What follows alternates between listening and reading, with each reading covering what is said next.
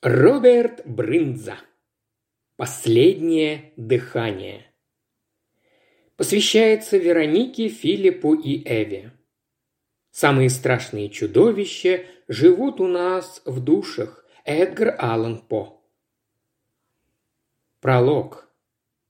Понедельник, 29 августа 2016 года. Три часа ночи. Весь салон пропитался трупным запахом.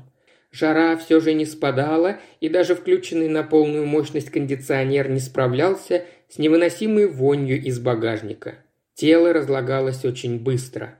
Он положил ее в машину два часа назад. Мухи кружили по салону в поисках тела, и приходилось то и дело от них отмахиваться.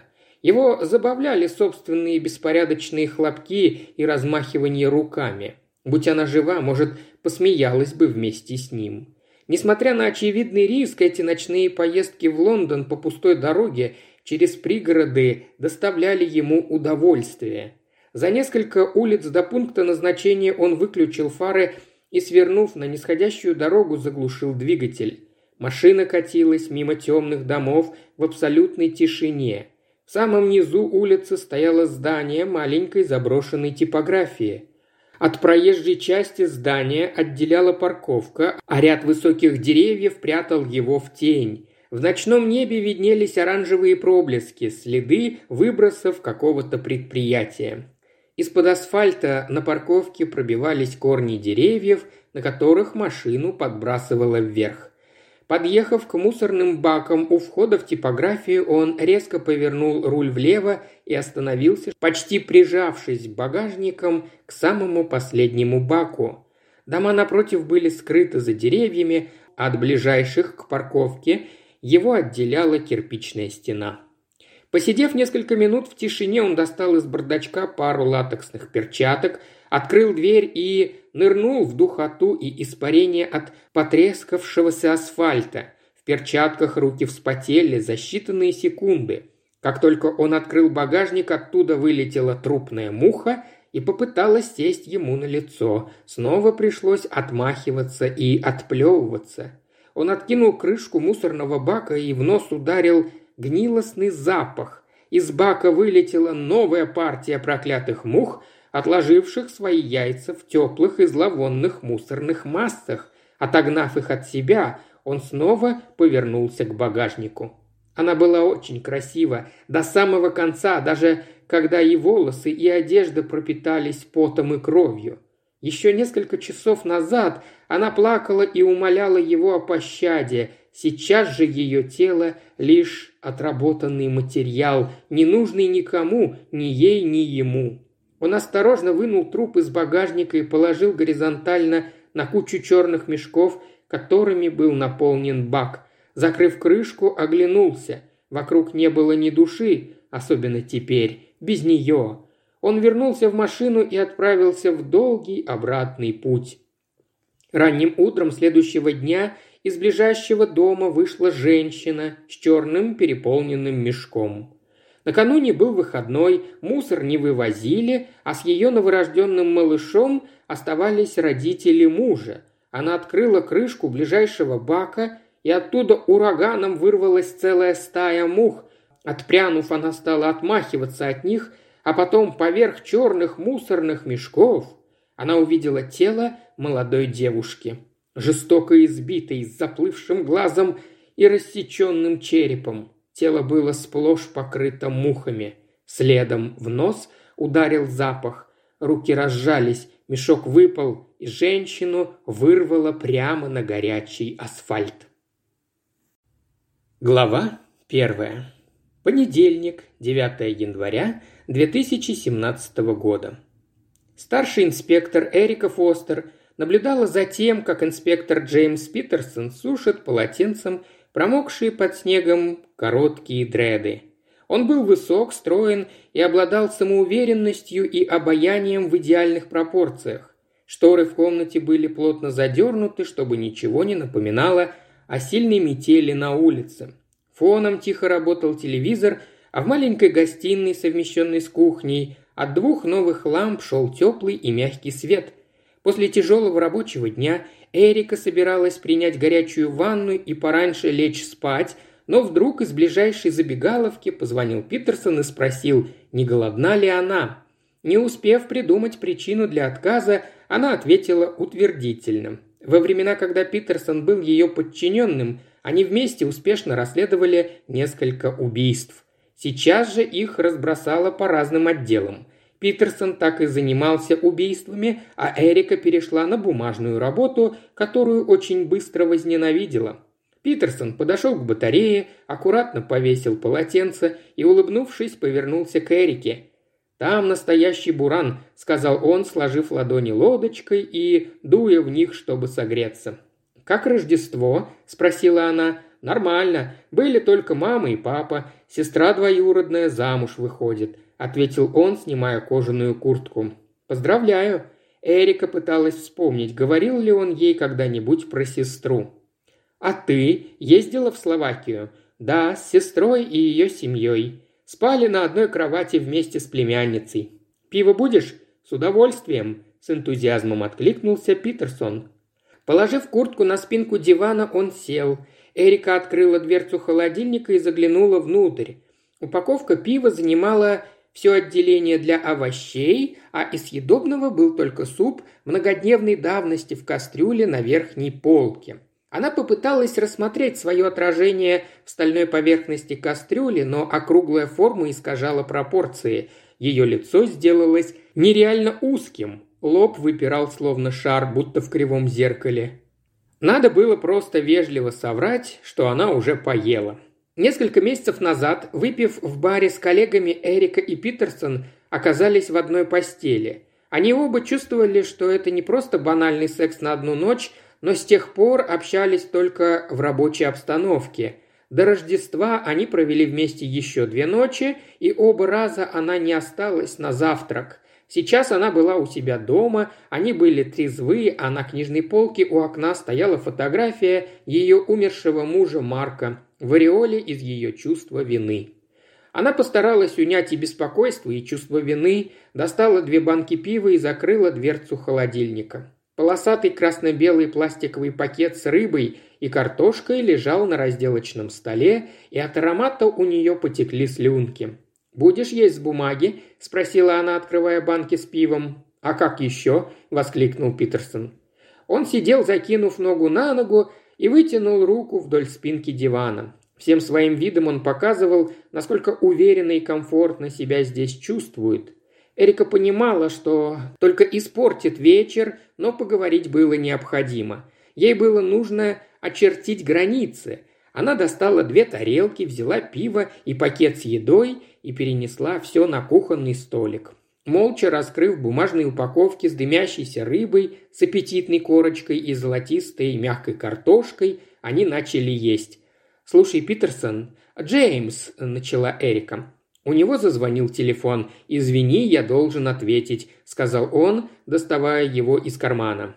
Эрика кивнула. Он принял вызов и стал слушать, нахмурившись. «Правда? Хорошо, без проблем. Какой адрес?» Он взял со стола ручку и начал что-то записывать на краешке бумаги от картошки. «Я рядом, могу выехать сейчас и держать оборону, пока ты не подъедешь. Главное, не торопись, раз такие дороги».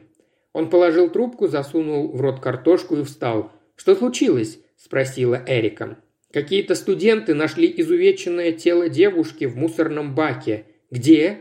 «На Таттерсоул-Роуд. Это в Нью-Кросс. «Черт, какая вкусная картошка!» Он запихнул в рот еще несколько штук, взял кожаную куртку и проверил удостоверение, бумажник и ключи от машины. Эрика в очередной раз пожалела, что ушла из следственного отдела. «Извини, Эрика, придется отложить до следующего раза. Вообще-то предполагалось, что сегодня вечером я буду свободен. Кстати, что ты собиралась сказать?» «Да ничего. А кто звонил?» «Старший инспектор Хадсон. Она застряла в снегу, то есть не то чтобы застряла, но она едет из центра Лондона, а дороги в плохом состоянии. «Нью-Кросс близко, я поеду с тобой», – сказала Эрика, отодвигая тарелку и схватив со столешницы свою сумку и удостоверение. Он прошел за ней в прихожую, на ходу надевая куртку. Эрика посмотрела на себя в маленькое зеркало. оттерла жир у рта и провела рукой по коротким светлым волосам. На лице не было косметики, и она заметила, что за неделю рождественского отпуска даже при ее высоких скулах оно успело округлиться. Поймав его взгляд в зеркале, она увидела, что он помрачнел. «Ты против?» «Нет, но поедем в моей машине», – сказал он. «Нет, я еду на своей. Ты сейчас будешь навязывать мне субординацию?» «О чем ты? Ты едешь на своей машине, я на своей. Поедем колонной». «Эрика, я к тебе пришел рыбу с картошкой поесть. Просто поесть? Что ты хочешь сказать? Ничего. Тебе звонили по работе, и мне кажется совершенно логичным, что я, как старшее должностное лицо, буду присутствовать на месте происшествия, особенно учитывая, что старший инспектор Хадсон задерживается. На этой фразе ее голос оборвался, она поняла, что перегнула палку. «Старшее должностное лицо. Ты так и будешь мне об этом напоминать, да? Надеюсь, ты и сам не забудешь», – отрезала она, надевая куртку и выключая свет. Из квартиры они вышли в напряженном молчании. Глава вторая.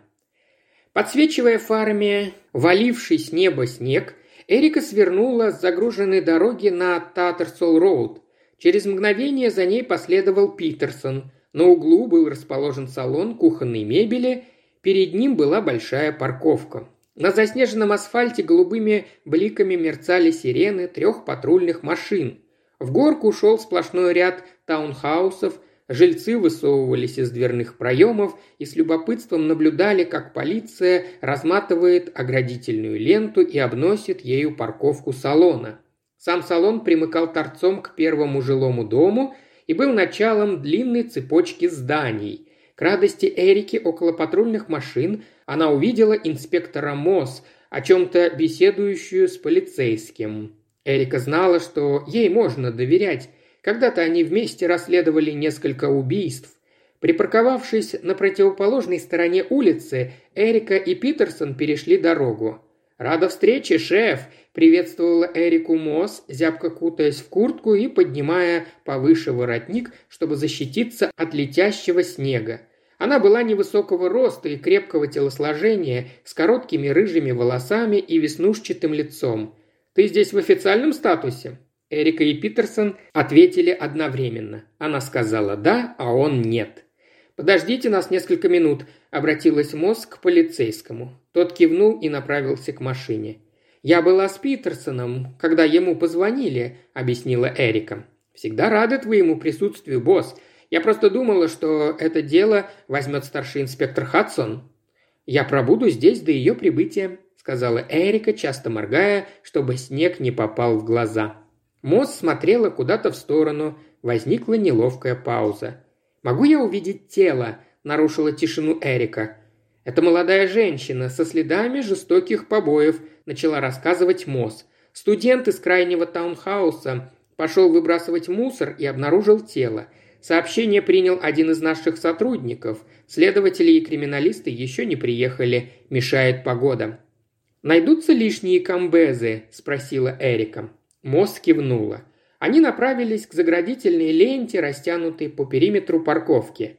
Эрика несколько нарочито остановилась, ожидая, что Питерсон поднимет ленту для нее. Она бросила на него выразительный взгляд. Он поднял ленту, и она ступила на парковку. «Черт возьми, они теперь пара, что ли?» – пробормотала себе под нос Мосс. «Говорят же, никогда не работай с детьми и животными. Еще про парочки забыли. Она пошла за ними и тоже надела комбинезон. Нырнув под ленту, они подошли к большому контейнеру со строительным мусором, прицепленному к стене. Полукруглая крышка была откинута назад, Мосс направила внутрь мощный фонарь. «Боже!» – выдохнул Питерсон и, закрыв рот рукой, отступил назад. Эрика не отвела взгляд и смотрела, не моргая. На стопке аккуратно сложенных разобранных картонных коробок на правом боку лежало тело жестоко избитой молодой женщины с длинными темными спутанными волосами. Глаза распухли, на голове следы запекшейся крови, скрещенные ноги в ранах и порезах. Из одежды на ней была только маленькая футболка, пропитанная кровью настолько, что невозможно было определить ее изначальный цвет. Ниже пояса она была голая. «И посмотрите на это!» – тихо сказала Мосс и направила фонарь на макушку с проломленным черепом. «Ее нашли студенты?» – переспросила Эрика. «Да, они ждали полицию на улице, их дверь выходит на парковку, поэтому мы уже не могли впустить их внутрь, когда огородили место происшествия. Где они сейчас? Их посадили в патрульную машину чуть дальше по улице. «Давайте закроем до прибытия криминалистов», – сказала Эрика, заметив, что снег уже лег тонким слоем на труп и картонные коробки. Питерсон медленно опустил крышку. Со стороны полицейского кордона послышались голоса и сигналы рации. Старший инспектор Хадсон, миниатюрная блондинка с короткими волосами, стояла рядом с высоким худым мужчиной с бледным вытянутым лицом. Это был старший инспектор Спаркс. На нем был плохо сидящий и неопрятный костюм, жирные черные волосы были откинуты со лба. «Эрика, а ты что здесь делаешь? Я думал, ты уже в другой галактике», вместо приветствия сказал он. «Я теперь в Бромли», – ответила она. «И я там же». Хадсон усмехнулась. «Да, все это очень смешно», – заметила Эрика, «как и труп избитой до смерти девушки в мусорном баке». Хадсон и Спаркс приняли серьезный вид.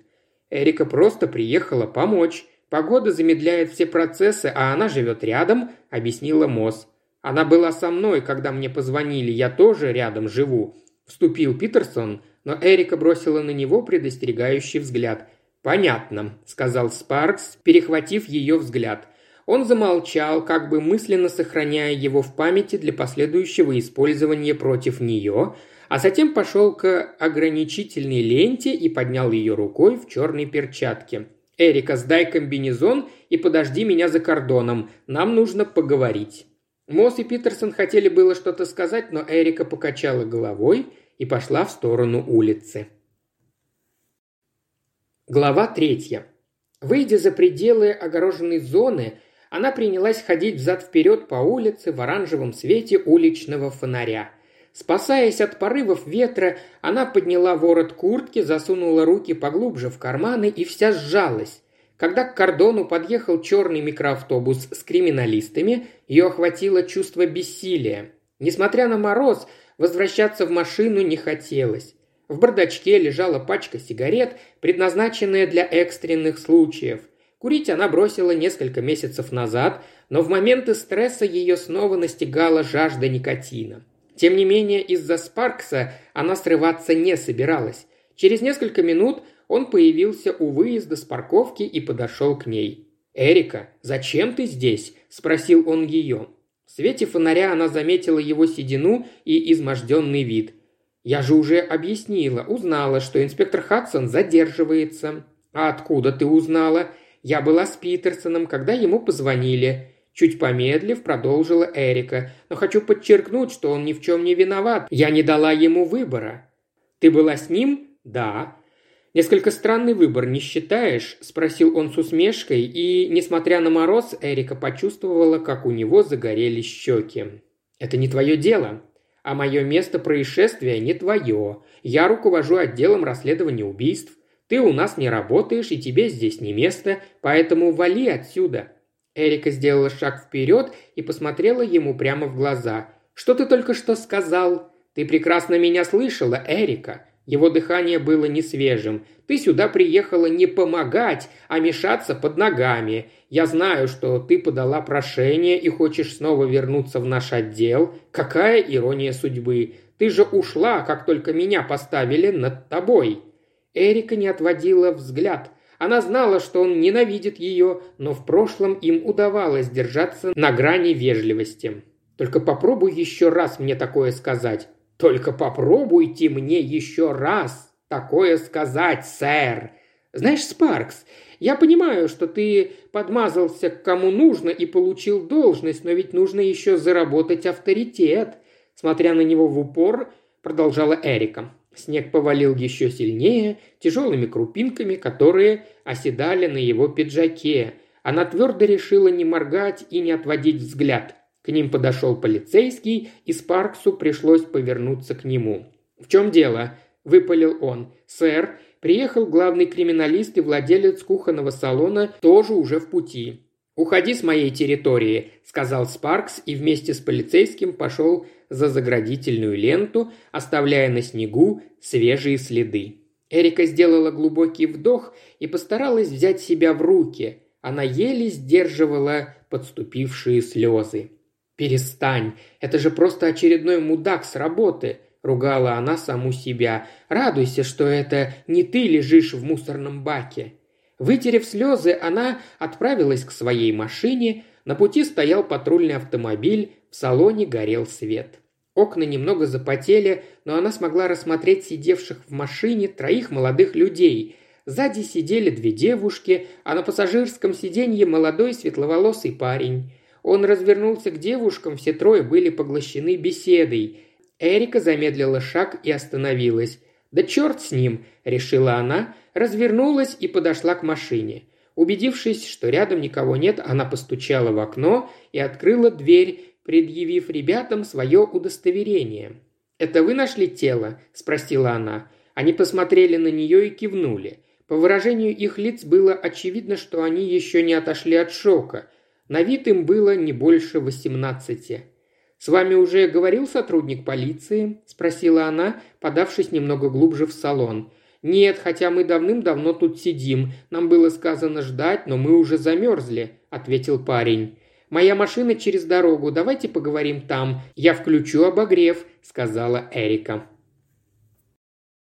Уважаемый слушатель, ты прослушал ознакомительный фрагмент аудиокниги. Желаешь продолжить слушать аудиокнигу? Тогда подписывайся на канал Ильи Кривошеева на Бусте. Ссылка на канал в описании.